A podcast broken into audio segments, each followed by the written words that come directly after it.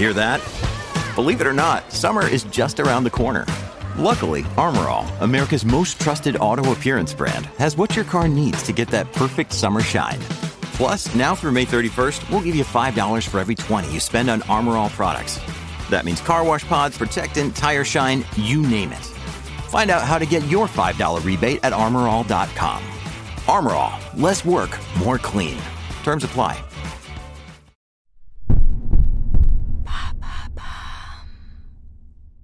Qu'est-ce que le tourisme spatial? Merci d'avoir posé la question. Jeff Bezos, le fondateur d'Amazon, a quitté son poste de PDG le 5 juillet 2021. Le milliardaire a désormais d'autres projets, il veut se consacrer au tourisme spatial avec sa société Blue Origin.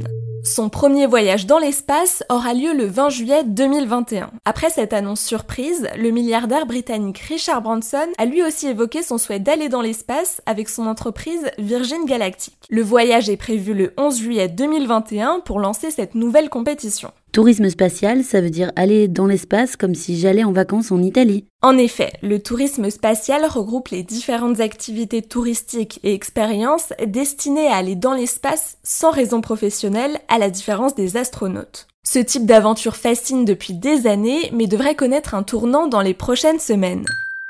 Les équipes des deux milliardaires vont dépasser les 100 km d'altitude en allant au-delà de la ligne de Kármán, marquant la limite entre l'atmosphère terrestre et l'espace, grâce à une capsule qui se détachera de la fusée. On parle alors de vols suborbitaux.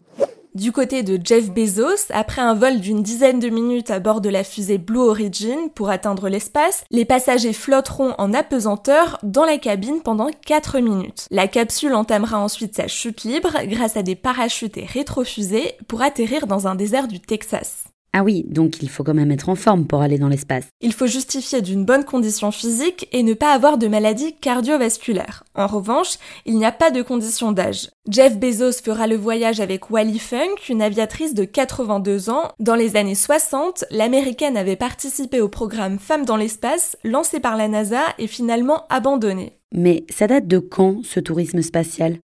Le premier vol touristique remonte à 2001.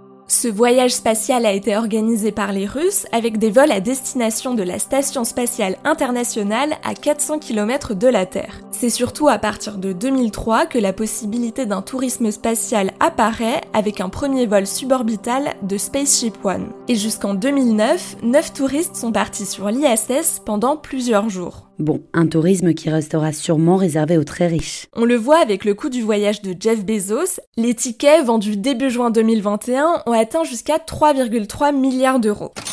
Les deux milliardaires prévoient le lancement prochain de vols commerciaux. Richard Branson fixe lui l'objectif de 2022 et le prix du ticket sera évidemment élevé. Les entrepreneurs pensent même à la construction d'hôtels dans l'espace. Et puis, il y a ceux qui voient encore plus loin. Elon Musk, le PDG de SpaceX, imagine des voyages allant jusqu'à 1000 km de la Terre.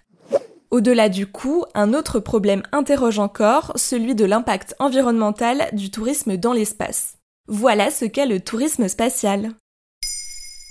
Maintenant, vous savez, un épisode écrit et réalisé par Pauline Weiss. En moins de 3 minutes, nous répondons à votre question. Que voulez-vous savoir? Posez vos questions en commentaire sur les plateformes audio et sur le compte Twitter de Maintenant Vous savez.